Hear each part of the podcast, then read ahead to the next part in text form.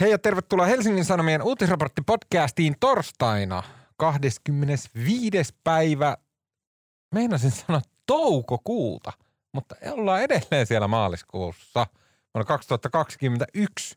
Mun nimi on Tuomas Peltomäki ja kanssani täällä Helsingin Sanomien videostudio huoneessa kautta kopissa, voisi sanoa, että on hyvin pieni tila, ovat Helsingin Sanomien politiikan toimittaja Marko Junkkari. Hei Marko. No terve Tuomas. Ö, oletko nauttinut aivan upean keväisestä päivästä? No itse asiassa en. Siellä on istunut sälekkaihtimet kiinni himassa. Totta, ootko oikein? Kyllä. Niin kuin se yhdestä meemistä se jätkä, joka näkee, kun tota, ulkona on kesä ja aurinko ja sitten mimmit pelaa tota, rantafutista, jossa se kävelee sinne ikkunalle. Verhot kiinni ja menee tietokoneelle. Niin, koska se aurinko paistaa just silleen, että ei, Niin, ei näe just näyttöä, niin. jos on auki. Tota, sitten meillä on internetin ihmeellisen, ihmeellisten mekanismien kautta paikalla Helsingin Sanomain tiedetoimittajien tiedetoimittaja Annikka Mutanen. Hei Annikka. Moi moi. Sä olet siellä mm, kotonas ja meidän, meil, meihin siis etäyhteydessä. Miten sun, Kyllä. ö, oletko ehtinyt siellä kotona päin reippailemaan kevät auringossa? Joo, ja siellä tuli kuuma. Että nyt oli eka kertaa pakko ottaa pipo pois ja avata takki. Oho, Tuli hiki. Mä kävin itse, mä kävin tota kahvilla ja pullalla tuolla Temppeliaukion kirkon katolla. Siinä on semmoisia kivenmurkuloita, niin mä kiipesin sinne. Ja aurinko lämmitti niin, että tuntui, että ruskittu. Oli aika mahtavaa.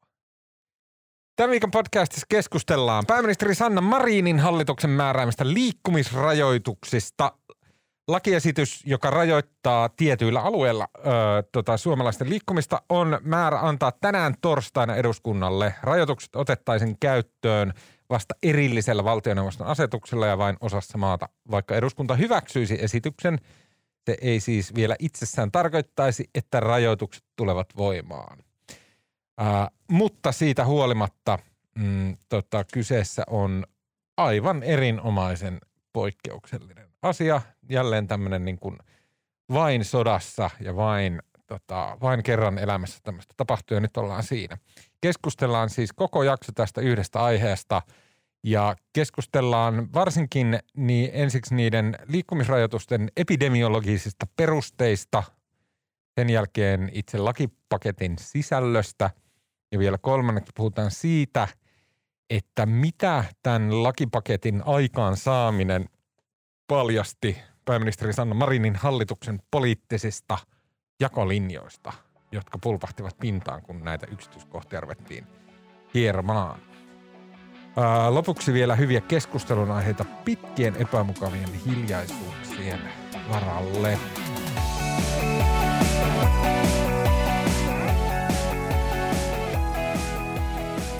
Okei, um, asiakirjassa, jonka otsikko on äh, hallituksen esitys eduskunnalle laiksi liikkumisvapauden ja lähikontaktien väliaikaisesta rajoittamisesta luonnos 24. maaliskuuta 2021. Sinne sivulle 25 on piilotettu mielestäni paras summaus tilanteesta, jossa Suomi tällä hetkellä on.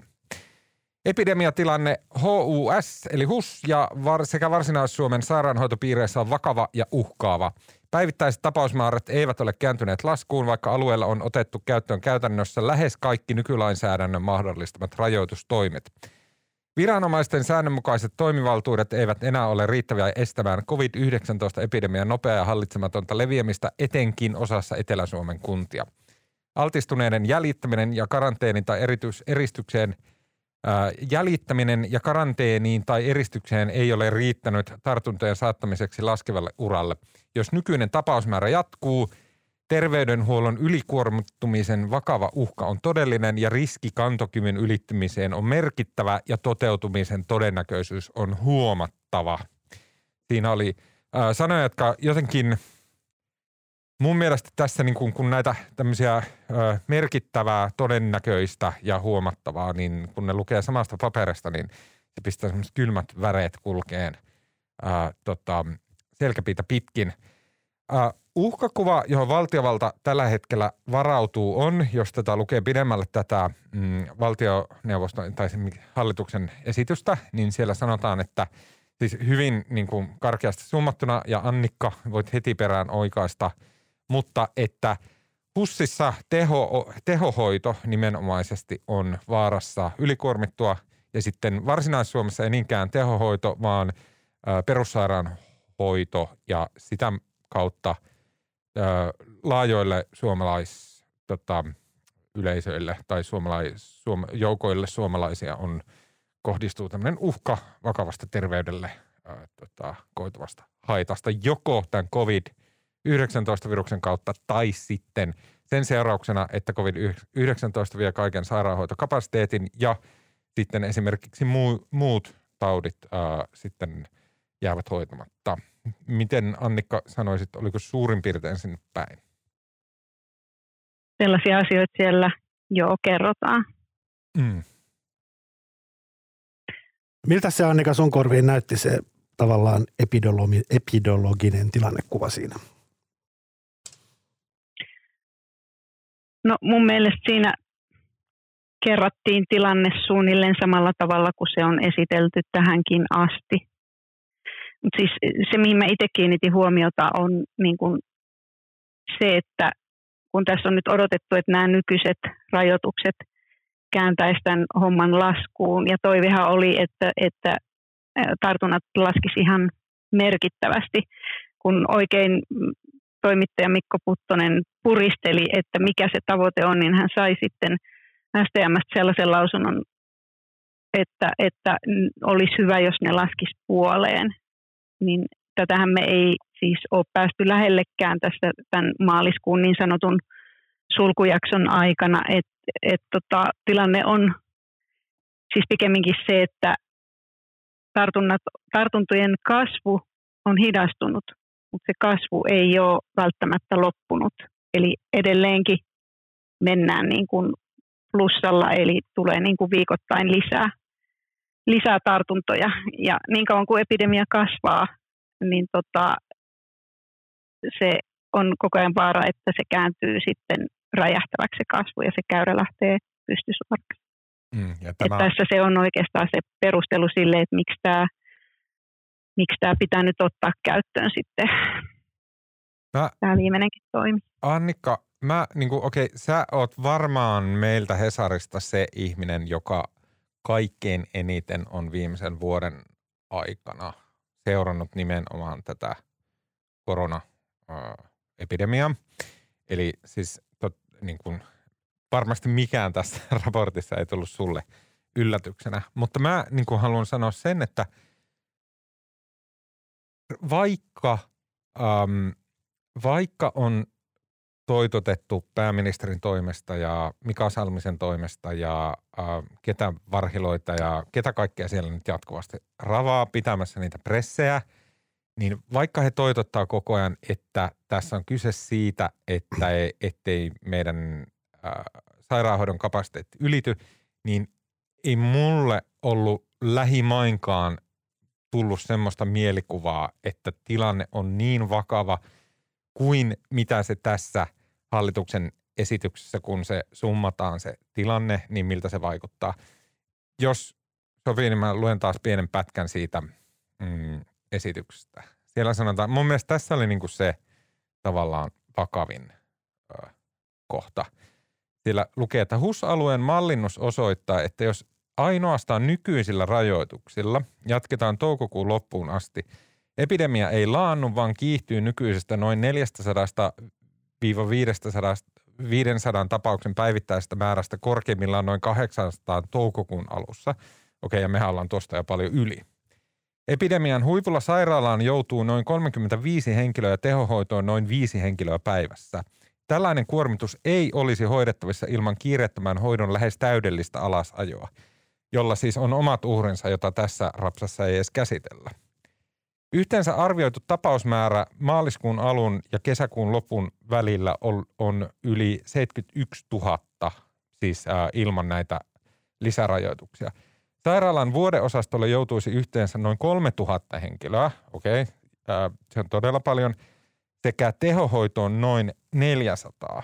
Kuolemantapauksia kertyisi yli 200 ja elinvuosien menetyksen on arvioitu olevan lähes 3700. Jos tuosta mä teen pikaisen laskuharjoituksen, niin elinvuosien menetyksestä, jos lasketaan, että tässä mallinnuksessa, että minkä ikäistä ihmistä rupeaa kuolemaan, niin sitten, että, että se on niin kuin päälle, se on jopa päälle 50 uhreja, mitä tässä niin kuin tämän mukaan olisi. Eli tämä on jotenkin paljon karumpaa luettavaa tämä, tämä tota, mm, valtioneuvosto lärpäkkä kuin mikä se niin kuin yleinen ää, jotenkin klangi tässä koronassa on. Kiinnostavaa kuulla, että sä näet sen sillä lailla, vaikka säkin oot varmasti jonkin verran tota seurannut. Että mulle tässä ei ole niin kuin minkäänlaista yllätystä. Niin. Et ilmeisesti on todella vaikea viestiä sitä, että, että jos sen epidemian päästään niin kuin kasvamaan, niin se ei kasva vain vähän, vaan sitten se kasvaa todella voimakkaasti. Ja noissa kohdissa, mitä sä luit, niin näistä, niin kuin, näistä on siis THL tehty mallinnusta ja, ja tässä, tässä esityksen liitteenä on myös nämä käyrät, joissa näytetään, että miten se, miten se homma etenee eri toimenpiteillä tai niitä ilman. Öö, niin kyllä ne sitten jyrkästi lähtee, jos, jos ikään kuin se kasvu annetaan jatkua. Ja no. sitten ne erot siinä, että, että okei, jatketaan nykyisellä mallilla tai sitten pannaan kuuden viikon liikkumisrajoitukset, niin näissä mallinnuksissa se ero sairastuneiden määrässä kolmen kuukauden sisällä, niin se lasketaan kymmenistuhansissa. Mm. Et se, ne on todella mm. isoja määriä, mitä sitten ihmisiä saa sen tartunnan lyhyessä ajassa, jos se lähtee todella laukkaan. Mutta sitten taas kuolleissa ne määrät mun mielestä kyllä ei ole niin dramaattisia, että ne, ne lasketaan sitten kymmenissä. Ja se johtuu osittain siitä, että nyt, nyt se meidän ö, ikään kuin haavoittuvin väestö on kohta rokotettu. Hmm. Ja nämä rokotuksetkin on näissä laskelmissa nyt huomioitu. Mutta en Annika ja Maltalla kysymättä, tuossa tota, äsken kuuntelin autolla tänne Sanomataloon tullessa, niin tota, hallituksen tiedotustilaisuutta, missä oli THLn Mika Salminen tietysti ja ja sitten häneltä kysyttiin, että kumminkin nämä kuolleisuusarvioluvut, niin ne vaihtelee kauheasti. Että ihmeteltiin, että miksi hallitus puhuu sadoista kuolleista ja kun tuossa raportissa tai tuossa lakiesityksen perusteessa puhutaan kumminkin kymmenistä. Ja se Salminen jotenkin niin kuin sivuutti sen kysymyksen lähinnä niin kuin sillä idealla, että niin kuin nämä nyt on vain arvioita, että isompi, isompi kysymys on tavallaan tämä trendi. Kyse ei ole niin kuin – numeroista, vaan siitä, mitä voi tapahtua. Mutta tota, mistä se johtuu, että nuo kuolleisuusarviot kehittelee niin kauheasti? Tota, mä en ole nyt näitä numeroiden eroja, mä en ole näihin lukuihin perehtynyt joka kohdasta että rapsaa, mutta tässä THL-mallinnuksi, mistä mä puhun, niin siinä huomioidaan jo sellaiset asiat kuin rokotusten eteneminen ja, ja sitten myöskin vuoden aikaisvaihtelun vaikutus mm. niin ne, ne kyllä jo muuttaa sit sitä laskelmaa, varsinkin ne rokotukset. että ilman rokotuksiahan ne kuolinluvut olisi ihan toisen näköiset. Mutta nyt sitten kun yli 70 on kohta rokotettu ja osa riskiryhmistä, niin se muuttaa sen kuvan. Mm. Rokotukset on jo nyt vähentänyt siis koronakuolleisuutta Suomesta. Meillä kuolee vähemmän porukkaa kuin tota alkuvuodesta, vaikka Kyllä. tartuntoja on paljon enemmän. Mun mielestä oli just hälyttävää, että Siis tässä samassa valtioneuvoston esityksessä tässä luonnoksessa, ää, niin siinä sanottiin, että mm, rokotukset, että käytännössä niin, kuin niin todella iso osa niistä ihmistä, joille korona tarkoittaa hengenlähtöä, niin ne on rokotettu. Ne on niin turvassa sekä vanhukset että riskiryhmäläiset. Niin kuin iso osa, ei kaikki, mutta iso osa. Mutta silti, että näihin niin kuin mallinnuksiin kuuluu toi, että kuolleiden määrä voi olla mm, noin iso – mutta edes vaikka mä oon puhunut tässä podcastissa jatkuvasti kuolleiden määrästä, niin silti tässä mua enemmän hälettää toi tehohoitoluku, joka näissä mallinnuksissa on, toi 400, että siis HUS-alueella 400 voisi joutua tehohoitoon. Se on niin käsittämättömän iso määrä, koska koko Suomen tehohoitokapasiteetti siinä tapauksessa, että joka ikinen tiedätkö, postin vessakin muutetaan tehohoito tilaksi ja sinne kärrätään laitteet ja koulutetaan henkilökunnat, niin se on maksimissaan tuhat. Joten eli siitä puolet, se on, siis se on katastrofiluku. Se on, niinku, se on semmoinen luku, että, että tota, sitten lääkärit joutuu ruveta tekemään sitä valintaa, että kuka kuolee, kuka ei. Vai mitä sanotaan, Mikko? Mm, se, on, niin kuin, se on ankea skenaario niin kuin henkilökohtaisesti itse kullekin, että jos, jos tota, sulta loppuu happi ja sä hengität semmoista isoilla lihaksilla, yrität vetää henkeä sisään, sut viedään sairaalaan ja siellä ei ole tilaa. Mm. Itse asiassa mä ajattelin tätä jo silloin, kun tämä koko, koko tota, epidemia alkoi, sitä mahdollisuutta. Mm. Että se ei ole kiva näkymä. No se ei tosiaankaan ole kiva näkymä, mutta voitko vielä niin kuin, mä jotenkin tälle vähän niin kuin tuntuu, että maalikkona yritän tätä ymmärtää, mutta tässä kun koko ajan jotenkin mä itse olen lohduttautunut sillä viime keväällä, jolloin sitten niin kuin tämän kausivaihtelun tulee kesä ja muutenkin, niin kesähän oli sitten aika normaali. Ja nyt tänä keväänä vielä erona se, että näitä rokotuksia on kumminkin, ne vauhdittuu koko ajan. Niin mä oon pitänyt jotenkin niin kuin päivän selvänä, että kesällä ollaan, niin kuin, kesällä ollaan jo aika hyvissä, hyvässä tilanteessa.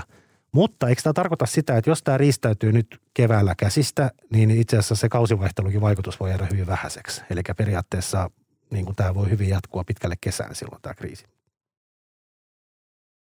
Kyllä se on ihan totta, että jos me mennään tosi korkeilla, korkeilla tapausmäärillä sinne kesään, niin kesällä on vaikutusta, mutta jos tartuntoja on hirveästi, niin se kesä pystyy katkaisemaan sitä koko juttua, mm. Koko sitä epidemiaa. Et se on kyllä ihan hyvä syy myöskin tässä keväällä jarruttaa täysillä, jos siitä halutaan eroa, että sitten sit kesä pystyy tekemään meidän puolesta osan siitä työstä. Mm. Ja sitten päästään niinku ehkä samanlaiseen leppoisaan tilaan kuin viime kesänä. Sitähän kaikki kaipaa. Kyllä, mutta sehän onnistuttiin viime keväänä niin kuin lähes tukahduttamaan. Silloinkin käytettiin kovia keinoja, oli Uudenmaan sulku, jonka vaikutuksesta en nyt kyllä tiedä, oliko sillä mitään vaikutusta. Mutta niin kuin, miksi se viime, miksi ei viime keväänä sitten tarvittu tämmöistä liikkumisen rajoittamista muuten kuin se Uudenmaan sulku? Tuo on kyllä tosi hyvä kysymys. Mä oon kanssa ihmetellyt ihan samaa, että nyt meillä on niin kuin niin kuin kauheasti ikään kuin ollaan hermostuneita siitä, että, että nyt meille tulee kaiken maailman rajoituksia. Meillä oli viime keväänä niin kuin todella äh, rankat rajoitukset, tai sanotaanko, että me toimittiin sillä tavalla vapaaehtoisesti oikeastaan, kuin mitä meidän toivotaan toimivan nyt uudestaan, mutta nyt se jostain syystä tuntuu sitten olevan aivan hirveän vaikeaa. Että tota, kiinnostavaa miksi näin on? Mun, niin kuin, mä haluan nyt, niin kuin, mua jotenkin häkellyttää tämä kaiken kaikkiaan tämä vakavuus tässä keskustelussa jotenkin ehkä just niin kuin kontrastina tuolle, että vakavuus niin kuin julkisessa, vakavuuden puute julkisessa keskustelussa tai jotenkin toi vastahankauksen puute. Viime, mikä päivä tänään? Tänään on torstai. Niin mitä viime tiistaina HUS on sanonut, että kuukauden kuluttua sen erikoissairaanhoidon kantokyky ylittyy. Et kuukauden kuluttua HUS ei enää pysty hoitamaan. Se on siis erikoissairaanhoitopiiri. Siis se ei tee mitään muuta kuin erikoissairaanhoitoa. Ja se ei enää kykene hoitamaan tehtäviään kuukauden päästä 60 prosentin todennäköisyydellä. Se kuulostaa jotenkin sille öö, niin kuin huomattavasti vakavammalta asialta kuin mikä tulee se fiilis, kun lukee vaikka lehtiä otsikoita ja mennään siihen kohta, koska mä oon koonnut parhaita – otsikoita siitä, miten tätäkin äh, valtioneuvosto luonnosta on käsitelty tänään. Mutta sitten toinen, että mm, jo tällä hetkellä, tämäkin oli aivan niin kuin tai niin kuin ei pöyrystyttävää, mutta silleen kylmää lukea tämmöistä sieltä, että HUSin tilannetta arvioitussa on lisäksi huomioitava, että mikäli HUS ei olisi voinut siirtää nyt jo muihin sairaanhoitopiireihin tehohoitopotilaita, olisi jo aikaisemmin jouduttu ajamaan kiireetöntä kirurgia alas – Potilassiirrot ovat kuitenkin enää rajallisesti mahdollisia. Viime tiistaina arvioitiin, että koko maassa oli välittömästi tarjolla kahdeksan vapaata tehohoitopaikkaa COVID-19-potilaille. Eli että kaikki se, niin mikä täällä on niin riskinä uhrana, uhkana, että täytyy tehohoitopaikat, niin meillä on enää kahdeksan tälle rankimmalle ää, korona-alueelle lisää tehohoitokapasiteettia. Se kuulostaa aivan niin kuin. 72 no. prosenttia keuhkosairauksien vuodeosastopaikoista on jo koronapotilaiden käytössä. No niin, nyt mä lopetan alarmismi. Mutta kyllä tämä niinku todella pahalta kuulosti. Ja mä oon niinku niin, niinku ihmetyttää se niinku lepposuus, millä ensinnäkin toimittajat tätä asiaa käsittelee, mukaan lukien minä. Se just sanoit, että sä nyt on varmaan kaikkein, ihminen, joka on ollut kaikkein lepposi tämän asian niin, suhteen. Mutta ei, kun, siis jotenkin tähän, niin kuin, no, se on hämmentävää. No, niin. Siinä on varmaan kaksi asiaa. Et toinen on se, että me on niin kuin, totuttu tilanteeseen, että nyt on, niin kuin, ei, ei, ei jaksetä huolestua niin kuin silloin vuosi sitten samalla lailla nyt on nähty, että onhan tässä oltu ja tällehän tämä on mennyt ja ihan, eihän tässä mitään. Ja sitten on varoteltukin aika kauan, että on sanottu, että ollaan veitsen terällä niin kuin monta kuukautta. Ja sitten toinen homma on se, että musta tuntuu, että niin kuin toimittajille, jotka ikään kuin näitä juttuja tekee, niitä otsikoita, joista sä puhut, niin jäi ehkä vähän traumaa viime keväästä, kun kun ei haastettu eikä kritisoitu mitään päätöksiä, niin nyt kritisoidaan ja haastetaan siitäkin edestä. Mm. Ollaan niin. vähän siellä toisessa laidassa. Uskon, että pitää paikkaansa. Okei, okay, um, eli jos noi oli ne niin kuin epidemiologiset syyt, eli se tavallaan niin kuin siihen itse virukseen sen käyttäytymiseen liittyvät syyt. Mä haluaisin nyt poiketa niihin – tähän niin kuin rinnalla kulkee se kysymys ää, alueellisesta rokottamisesta. Se ei suoraan liity näihin niin kuin ulkona liikkumisrajoituksiin, mutta se, tai se, se tavallaan liittyy, että kun tässä rinnalla käydään sitä keskustelua, että pitääkö ja ilmeisesti hallitus aikoo vaihtaa rokotusjärjestyksen sellaiseksi, että sitten kun vanhukset ja riskiryhmäläiset on rokotettu, niin sen jälkeen käytännössä Helsingin, äh, Helsingissä ja Turussa ruvetaan rokottaa alueilla, jossa on eniten tartuntoja. Ja sitten ähm, jotenkin tuntuu, että myös tämä liikkumisrajoitus linkittyy vahvasti tähän ajatukseen, että Helsingissä on alueita, joissa on eniten tartuntoja. Kuulostaako se Annikka sun mielestä jotenkin siltä, että, että nämä niin kuin linkittyy toisiinsa nämä asiat? Se alueellisuus ja sitten nämä liikkumisrajoitukset. Onko niillä tekemistä keskenään? Jos mä vastaan, niin, niin linkittyy ainakin sillä tavalla, että näistä hallitus siis tällä viikolla, kun on tätä asiaa puinut, niin nehän oli siellä molemmat esillä. Ja nähän tavallaan muutamat puolueet, kuten Vasemmistoliitto ja RKP, jotka jo mun mielestä eilen illalla ilmoitti, että ne tavallaan tässä paketissa, mä sanoa paketiksi, mutta tässä samassa yhteydessä niin hallitus myös linjas, että tota, myös tätä rokotusjärjestystä tullaan muuttamaan. Mm. Mutta mä en ihan saa, kun se kuulostaa, että siinä on niin joku, tavallaan joku – mitä mä en osaa, mä en niin tiedä mikä siinä on. Siinä on joku silleen niin yhdistävä tekijä, mitä mä en vaan tajua. No siinähän on esitetty vähän sellaistakin, että, että sen lisäksi, että meille täällä HUSissa pitää antaa keppiä, niin pitää antaa myös porkkanaa. Eli että, että saatte sitten lisää rokotuksia, että ei vaan tällä yhdellä konstilla, vaan useammalla. Että tämä on yksi asia, mikä voidaan tehdä sen lisäksi, että, että pitää rajoittaa näitä yksilövapauksia näin rankalla kädellä mm. niin voidaan auttaa sitä asiaa rokottamalla. Ja se on varmaankin epidemian kannalta niin kuin myös koko Suomen kannalta järkevä toimi, että rokotetaan sit enemmän siellä, missä se leviää se virus, koska se auttaa koko maata välillisesti myös. Mm. Tota, voiko kysyä Annika, kun en tiedä osaatko vastata tähän, mutta kun siis tämä keskustelu, Sanna Marin on puhunut tästä ruuvimeisselistä ja lekasta ja niin kuin idea on se, että niin kuin – tavallaan pienet, pienet, pienet toimet ei enää riitä ja sen takia tarvitaan lekaa ja leka on nyt tämä viimeinen last resort, eli tämä, tämä, tämä liikkumisen rajoittaminen. Ja nyt samaan aikaan, kun seuraa tätä keskustelua, niin, niin kaikki oppositiopuolueet ja monet ihmiset Twitterissä, niin kuin se vakio hokemaan se, että niin kuin ei voi rajoittaa liikkumista ennen kuin kaikki muu on tehty, että pitää saada rajoilla massatestaukset täysin toimimaan ja kaikki muu. Mutta onko sun mielestä niin kuin – Oliko tälle vaihtoehtoja sun mielestä? Mä oon siinä käsityksessä ja nyt tämä on semmoinen asia, mistä saatat tietää enemmän, että otat tämä myös kysymyksenä, mutta mulla on syntynyt sellainen kuva, että, että tämä, näistä liikkumisrajoitukset niin kuin valittiin sellaiseksi viimesijaiseksi keinoksi tai tunnistettiin sellaiseksi jo joskus vuoden vaihteessa. Kyllä. Hallitushan on niin kuin oikeasti tätä kevättä ja tämän toimintasuunnitelmaa valmistellut ihan tuolta viime vuoden puolelta asti. Että tämä ei ole ihan niin ad hoc toimintaa kuin, kuin silloin alussa. Ja tota, mä oon siinä käsityksessä, että tähän väliin ei ole yritetty sitten kaikkea mahdollista säätää kiinni. Ehkä siitä syystä, että se on käytännössä niin tavattoman vaikeaa, niin kuin tämä ravintoloiden sulkemisen vaikeus osoitti, että, että ei varmasti olisi helpompaa sulkea myöskään niitä rakennustyömaita ja, ja tota, kaikkia pienpalveluita ja jokaista kauppaa.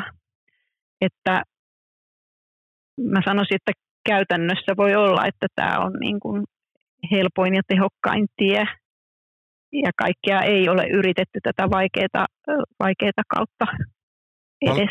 Se hall- hallituksen luonnos käyttää muutamia sivuja siihen, että se käy läpi näitä vaihtoehtoisia, vaihtoehtoisia niin kuin, ähm, rajoituksia, joita just on keskustelussa esiintynyt ja varmaan hallitus on miettinytkin. Esimerkiksi just näistä työmaan, tota, työmaiden kiinni laittamista lukee siellä sillä tavalla, että työyhteisöjen rajaus olisi myös vaikea, sillä tartuntariski voi syntyä työyhteisön sijaan esimerkiksi tilapäisen työvoiman majoitusolosuhteista tai liittyen työyhteisön sosiaalisiin työn ulkopuolisiin tapahtumiin.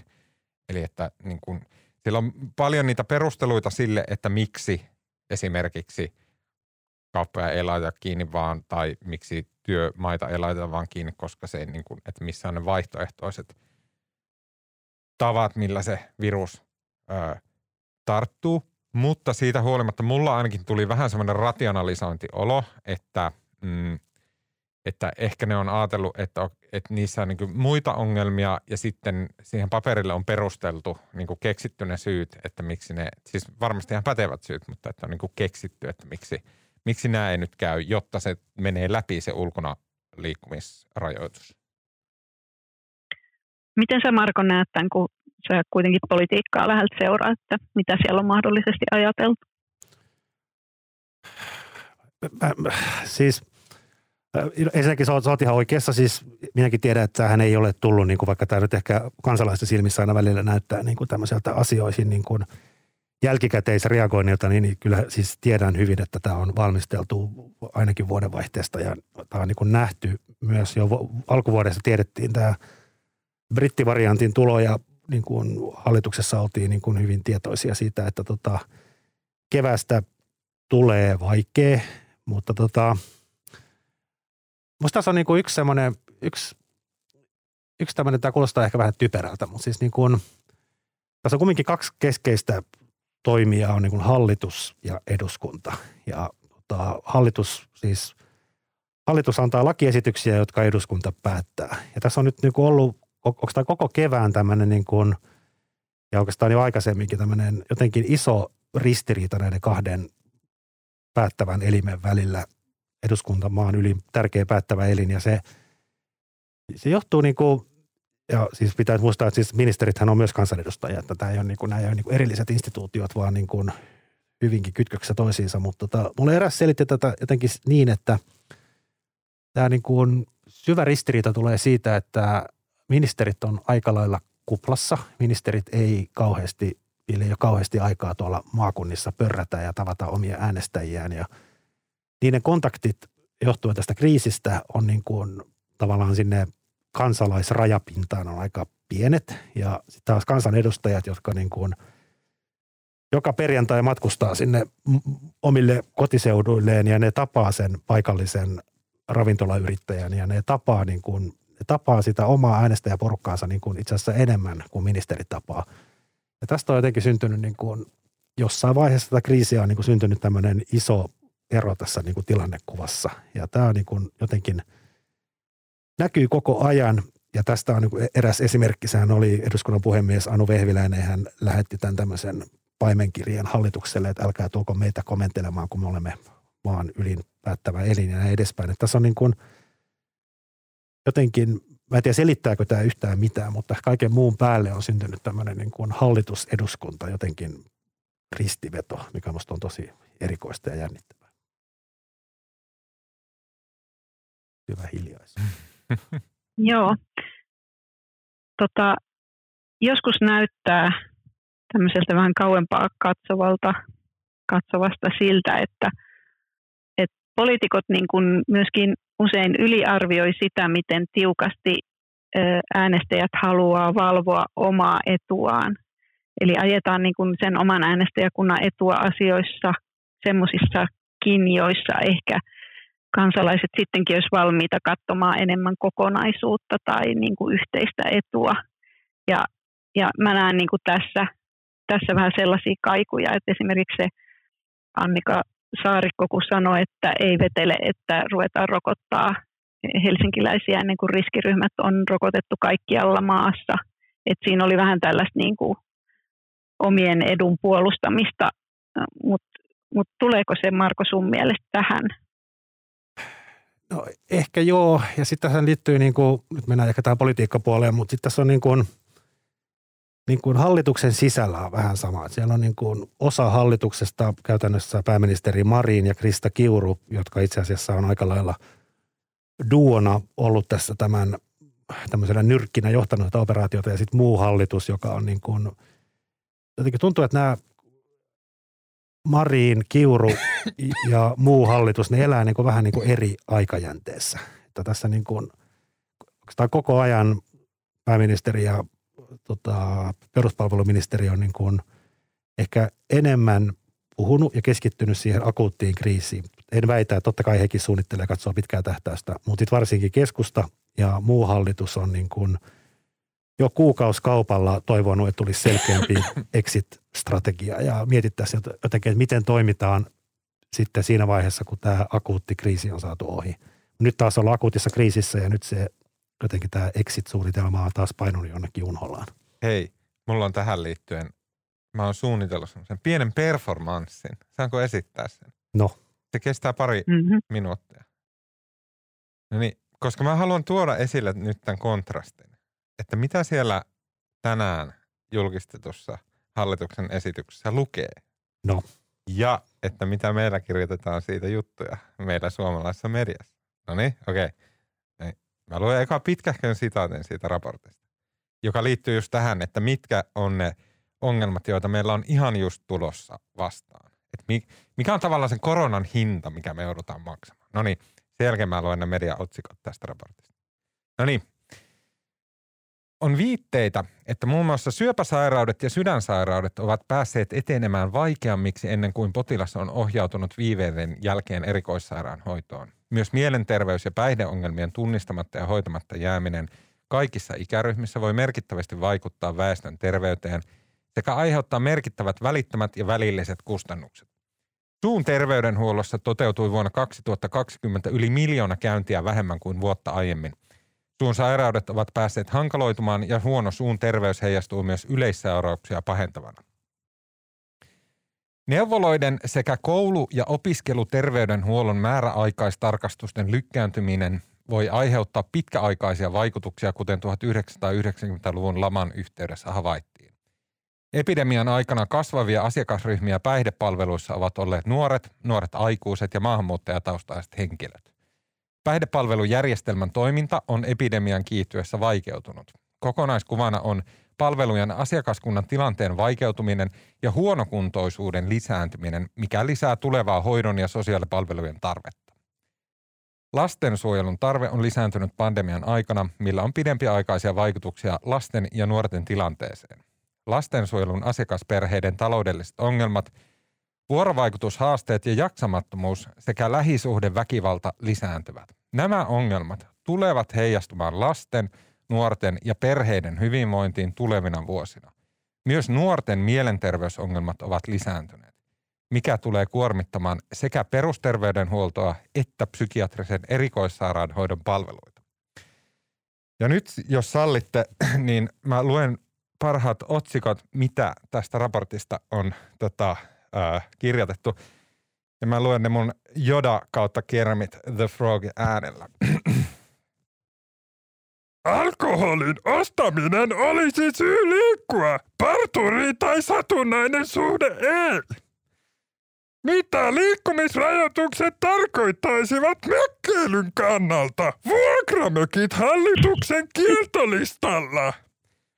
Näin liikkumisrajoitukset vaikuttavat arkeesi. Viinakauppaan saisi mennä.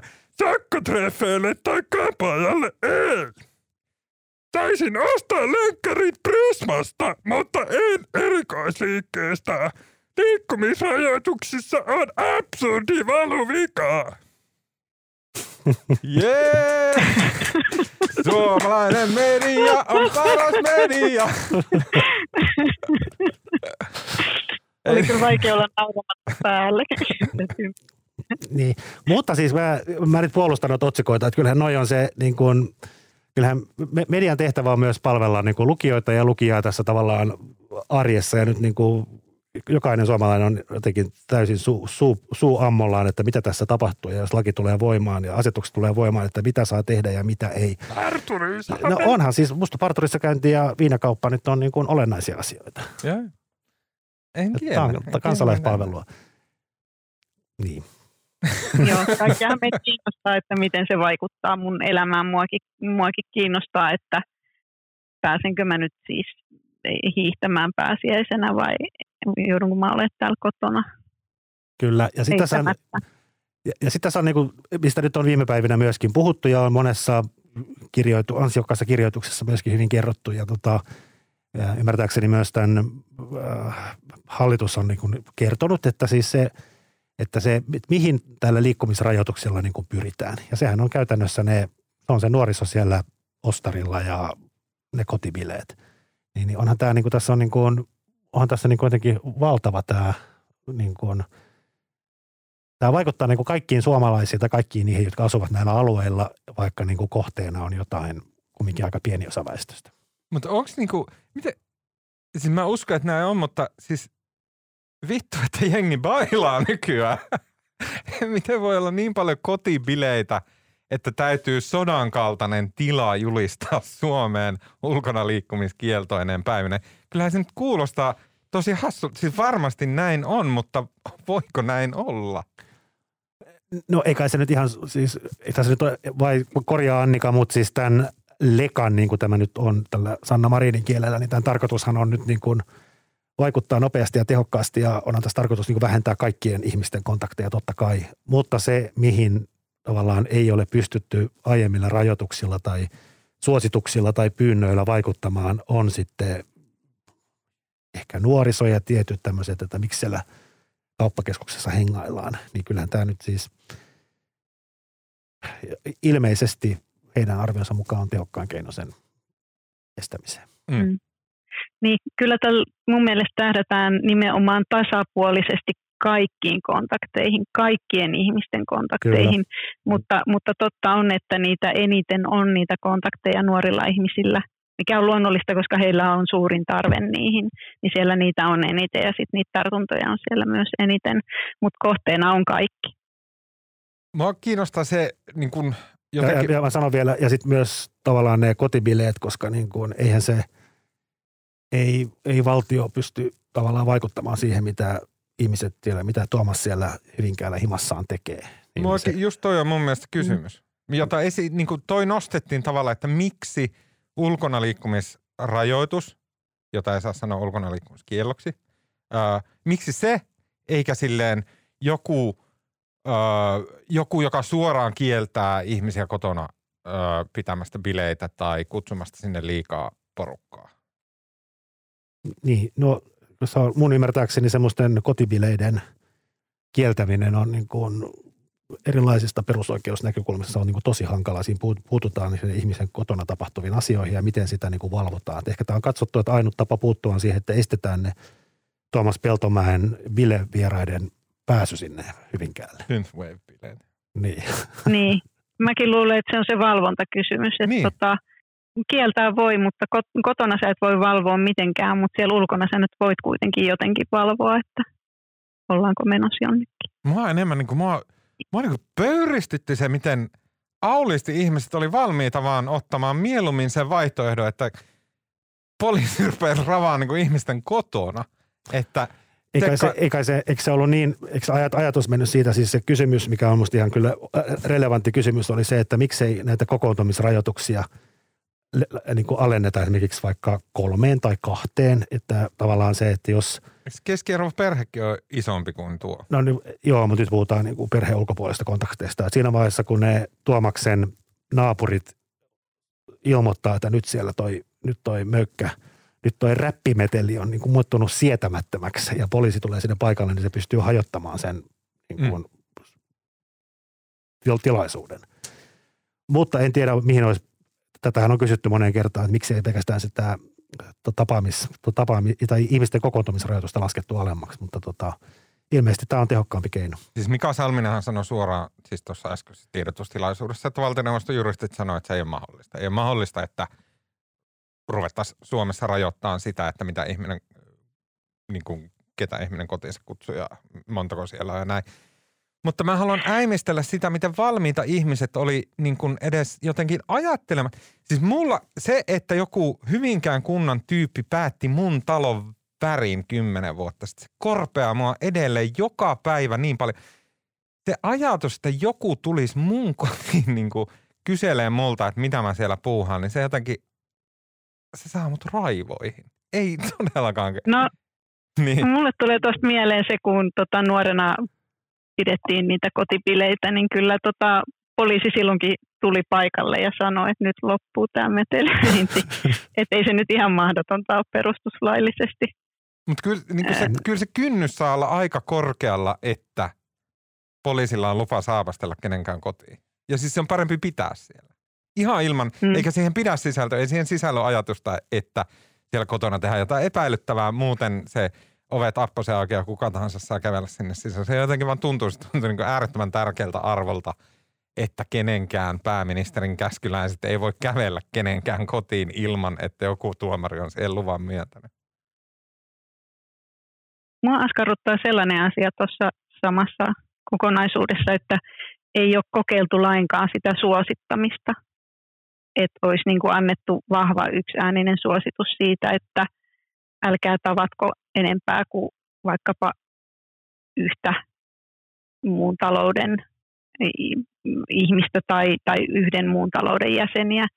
Siis asiahan on nyt niin, että ei, ei, ei kuitenkaan ihan pelkästään edes ne nuoret, jotka hengailee yhdessä, vaan kyllä ihan aikuisetkin hengailee ja tämmöiset munkin ikäiset, keski-ikäiset kaikessa hiljaisuudessa tapailee. Ei tarvi olla edes mitkään kauheat pirskeet, vaan että tavataan nyt vaikka sitten sen kuuden kesken. Ei meille ole kerrottu tai sanottu, että pyydämme, että kukaan ei tekisi näin. Mm. Nyt kolmeen viikkoon. Toi on musta hyvä kysymys, koska niin kun, sit mulla on, mulla on semmoinen mielikuva, että aika iso osa ihmisistä niin kun edelleen noudattaa niitä samoja kokoontumisrajoituksia, mitkä tuli silloin vuosi sitten keväällä voimaan. Ei tapaa ketään ja, tai ei juuri ketään ja on tosi tarkkoja. Ja sitten on osa, joka ei välttämättä silloin viime keväänä tai ehkä vähän paremmin, mutta kyllä tämä kieltämättä on, vuosi on aika pitkä aika, että tässä on tullut tämmöinen väsymys. Ja mä en tiedä, niin mikä se arvio on hallituksella ollut, että, niin kun, että jos ne olisi tavallaan esittänyt samantyyppisiä vetomuksia tai toistanut samat vetomukset uudestaan kuin viime keväänä, niin ne ei välttämättä olisi tepsinyt yhtä hyvin. Mm. Siihen tämä varmasti perustuu tämä niin kuin isollekaan.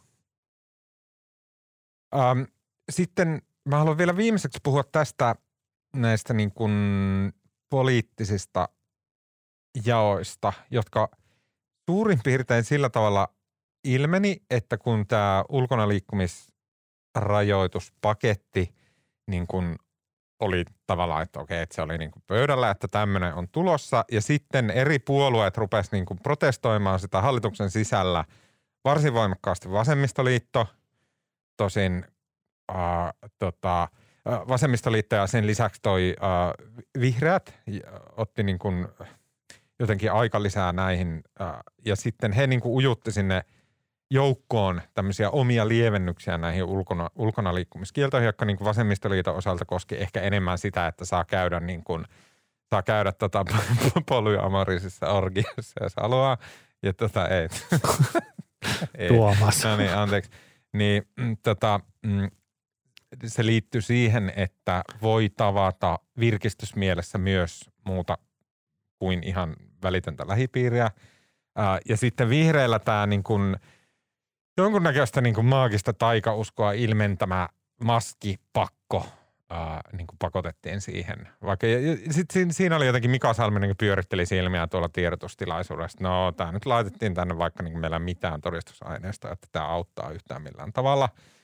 Mutta että semmoinen sinne ja sitten niin kuin, tämmöisiä lievennyksiä ja lisäyksiä sinne laitettiin. Mistä Marko nämä, tämä koko keskustelu ja nämä niin kuin sun mielestä kertoo?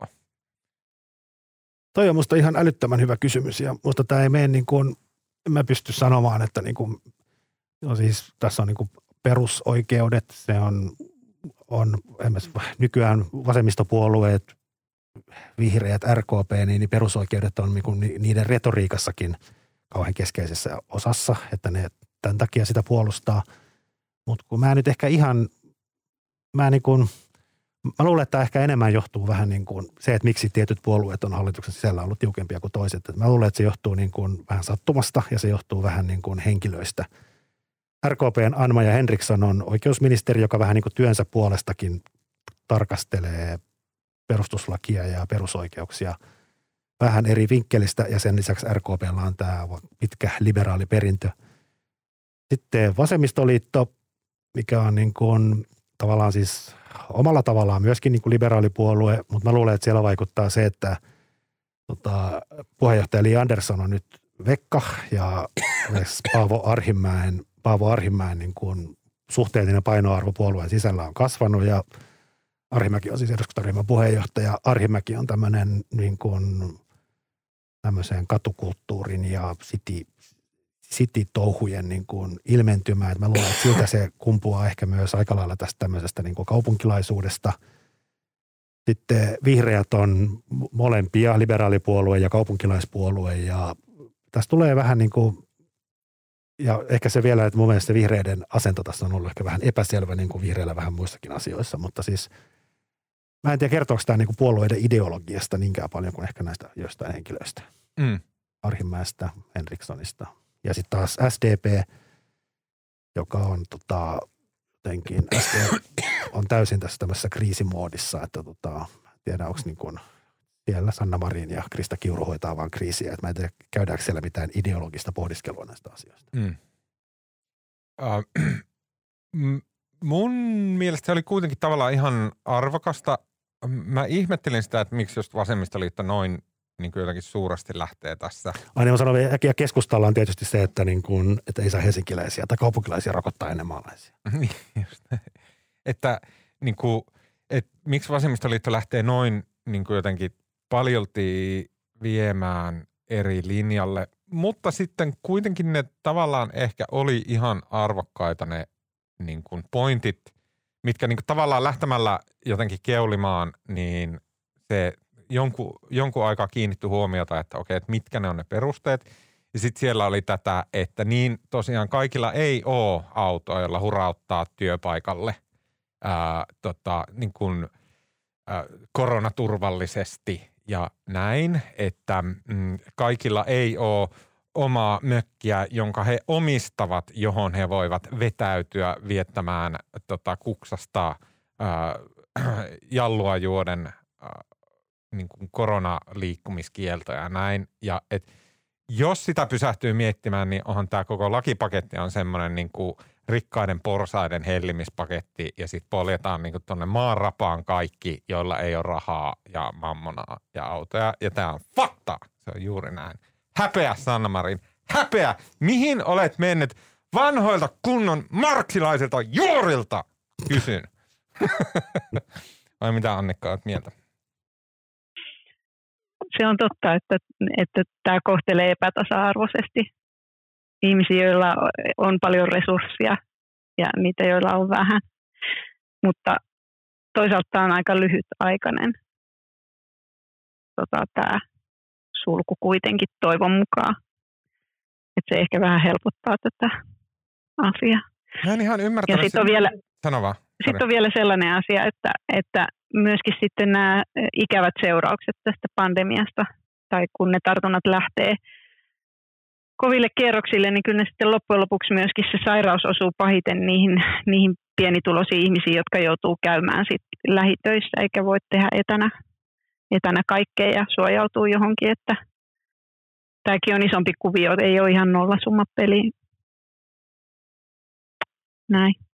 Ää, mä ihmettelen, en tiedä osaatteko vastata, mutta jos tässä puhutaan kolmen viikon tämmöistä ulkona liikkumiskiellosta, eli liikkumisrajoituksesta, ää, niin miksi tässä hallituksen esityksessä lukee, että laki on tarkoitettu tulemaan voimaan mahdollisimman pian ja olemaan voimassa 14. toukokuuta asti? Mä en tiedä, mutta mä oletan, että koska tämä tämä laki tulee nyt eduskuntaan, jonka jälkeen sitä sitten niin aktivoidaan asetuksella. Ja sehän tehdään niin kuin tilanteen mukaan ja sehän on myös siellä perusteluissa, että se täytyy olla oikea-aikainen ja oikean kokoinen ja näin. Kai se idea on se, että, niin kuin, että jos, jos Helsingissä lähteekin niin kuin huhtikuun puolivälissä uudestaan nousuun, niin se voidaan ottaa myös silloin käyttöön. Niin, Mutta samalla. Se, se on niin kuin, tämähän on vähän niin kuin, tämähän on vähän niin kuin tämmöinen varmistus, että nyt on jotenkin aika sata varmaa, että tämä otetaan käyttöön, koska ei tässä nyt mitään muutosta näy, mutta siis, tai isoa muutosta ei näy, mutta siis, että siinä on myös se ajatus, että sitä voidaan niin kuin käyttää tilanteen mukaan. Annikka, osaatko vastata siihen, että kun mä jostain luin, en muista mistä, mutta jossakin sanottiin sillä tavalla, että brittien malli on ollut se, että siellä on tosi tiukka lockdown, jolla se niin kuin pyritään nitistään kokonaan samalla kun rokotetaan aivan raivopäisesti, niin siellä se, se kestää viisi viikkoa. Se, tota, aa, nyt internet. Onko Annikka siellä? Joo, mä putosin langalta Okei. Okay. Tota, niin, Saanko vastata siihen? Niin si- mä, siitä, että voiko olla, että tässä todellisuudessa tähdätään semmoisen viiden viikon uh, ulkona liikkumisrajoituksiin? Tämmöiseen brittimalliin No. on mun kysymys. Voi, voi hyvinkin olla siis tässä esityksen liitteenä olevissa THL-mallinnuksissa, niin siinä on käsitelty kaksi vaihtoehtoa, joista ensimmäinen on kolme viikkoa ja toinen on kuusi viikkoa. Mm. Ja sitten tällä, mm, niin kuin tämän, näiden laskelmien mukaan niin se kuuden viikon liikkumisrajoitukset, niin niillä vältettäisiin sitten se kova tartuntapikki kokonaan, koska silloin ehti sieltä kesästä vastaan jo se rokotuskattavuus ja vuoden aikaisvaihtelu, eli ei tulisi lainkaan tätä suurta nousua. Ja sillä kolmen viikon mallilla pystytään lykkää sit nousua ja madaltaa, siis vähentää sitä sairastuvien määrää kyllä dramaattisesti, mutta, mutta se nousee silti niiden purkamisen jälkeen uudestaan se epidemiapiikki. Kyllä. Eli tota, kyllä tässä voidaan ihan hyvin tähdätä siihen kuuteen viikkoon. Okei. Hei, tota, Annikka, mä todella epäreilusti unohdin sanoa sulle, että tässä on vielä tässä lopussa on tämmöinen osuus, jossa äh, me suositellaan kaikkia siistejä juttuja. Se on semmoinen afterwork-osuus. Äh, ja tota, mm, äh, jos sulla on, tulee mieleen jotain, mitä sä luet nyt, tai sarja, minkä oot katsonut, tai elokuva, joka on tuottanut sulle nautintoa, niin saat kohta jakaa sen. Mutta ensin mä kysyn Markolta, että, että tota, sitten kun sä lähdet tonne ihanaan kevät auringonpaisteeseen, ehkä joku on pistänyt jonkun, ei salakapakan, vaan salaterassin pystyyn. Ja sitten voidaan vaikka kaksistaan mennä sinne istumaan poliiseilta piiloon ja juomaan pissää. Niin tota, millä sä rupeat tota, viihdyttämään ää, mun, mua ja, ja muita mahdollisia lainsuojia? Joo, no mä, tämä ei ole nyt itse asiassa, kun mä aina suosittelin kirjoja, mä kerron nyt jostain ihan muusta ja mä jo mietin, että mä en tätä sano, mutta mä sanon nyt silti. Eli mä aloitin maanantaina tämmöisen vishydietin. Mä oon ollut, mä oon nyt tämän viikon, tämä on siis tämmöinen dietti, joka löytyy netistä ja en tiedä, valitettavasti täällä on tiedetoimittaja paikalla, joka voi sanoa, että toi on ihan pelleilyä, on dietti. Mutta mä oon nyt käyt- käytännössä tämän viikon juon kauheasti vishua ja syön pihviä. Kuulostaa upealta. Ja tota, mä oon nyt tota, tää on jotenkin, tää on ollut ihan kamalaa, mä oon ollut aika sekaisin, mutta itse, itse asiassa tänä aamuna niin jotenkin ihan hyvä olo yllättäen. No niin, wow. Tota, tiesitkö, että Jordan Peterson, joka on tämmöinen suuri guru tuolla internet oikeasta ukkeleiden piirissä, niin se aloitti, se aloitti jonkun aivan hämmentävän syön pelkkää lihaa, en mitään muuta, dieetin. Ja se melkein kuoli siihen. No, tämä on varmaan sama. On tässä, siis, on tässä myös siis vähän salattia ja jotain, mutta siis aika, aika yksipuolista ja aika kova on nälkä. Okei, Annikka, äh, tuliko sulla näin varoittamatta ja yllättäen, kun heitin, niin tuliko mitään mieleen, mitä haluaisit suositella kuuntelijoille? Ei ole pakko. En, suosit, en suosittele samaa kuin Marko. Mä arvasin ton. Vaikka mä näinkin joskus sanotaan, että jos alun perin eh, elää aivan älyttömän epäterveellisesti, niin mikä tahansa dietti voi olla parannus siihen. Niin. Ehkä. Mutta tota, omia suosituksia. Mä suosittelen aurinkoa, No niin. kun sitä on. Se on terveellistä. Siis vaikka sillä on huono maine, niin tiedetoimittajana sanon, että, että sillä auringolla on todella paljon hyviä terveysvaikutuksia, että ei kannata palamisen pelossa jäädä varjoon loppujeeksi nyt ulos. Niin, mutta jos vielä puolustan vissy-diettiä sillä, että koska komikin tulee nyt niin kuin, tulee tämmöistä niin kuin liikkumisen rajoituksia ja muutenkin ollaan niin syvässä ankeudessa, niin siihen ei pieni lisäankeus niin kuin ei tunnu enää missään. Tämä menee vähän niin kuin sivussa. Mä en ymmärrä, miten piividietti voi olla kenenkään mielestä anke. Se on upea. Paitsi mullehan kävi sillä tavalla, äh, kun mä aloitin äh, vuodenvaihteessa, että mä jätän punaisen lihan pois. Ja sitten, että mä syön vaan kanaa ja kalaa. Ja tota, siinä kävi tiedäkö vahingossa silleen, että ne jäi kanaa ja kalakin pois. Että kyllä mä niitä syö ja näin, mutta ei silleen tee mieleen. Mä oon niin vähän niin kuin vahingossa umplahtanut kasvissyöjäksi. Tai siis silleen, että mä syön niin kuin juustoa ja näin mutta että lähinnä kasviksia. Ja sitten mä tein semmoisen makronutrienttilaskelman mun, niin kuin, että mitä mä syön päivän aikana nyt, kun mä oon kasvissyöjä.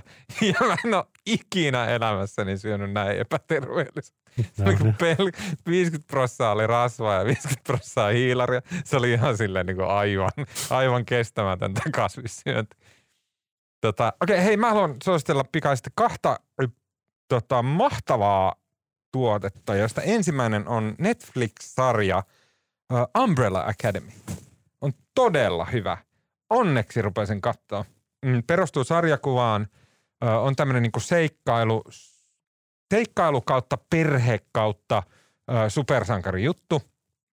Sopii katsottavaksi niin kuin aikuiset ja lapset keskenään. Toimii todella hyvin. Vauhdikas. Käsitellään niin kuin lapsuutta, aikuisuutta, kasvamista – minuuden kysymyksiä, arvostusta, kaikkia tämmöisiä niin hyviä, hyviä kysymyksiä käsitellään samalla, kun tota, ratkaistaan aikahyppyjen ää, tota, ja maailmanlopun ää, välttämisen skenaariota.